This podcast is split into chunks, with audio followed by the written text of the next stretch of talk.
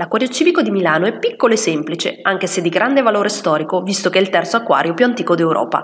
Non pensare però di paragonarlo ai grandi acquari d'Europa.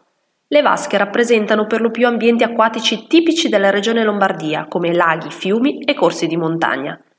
Non troverai quindi nessuna specie rara di grandi dimensioni che si nasconde tra alghe o coralli, ad eccezione di una vasca che ripopone una scogliera del Mar Rosso con pesciolini tropicali colorati.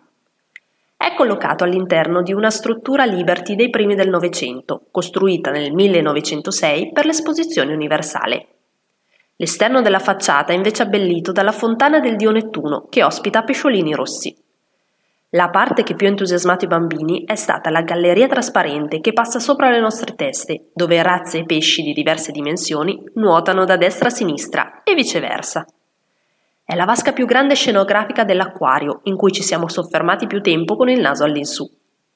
L'Acquario Civico di Milano è uno dei musei ad ingresso gratuito la prima domenica di ogni mese.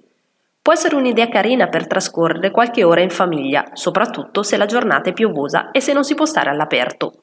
Detto questo, ti consiglio di andarci durante queste giornate gratuite, in quanto a mio avviso il costo d'ingresso di 5 euro non vale la visita.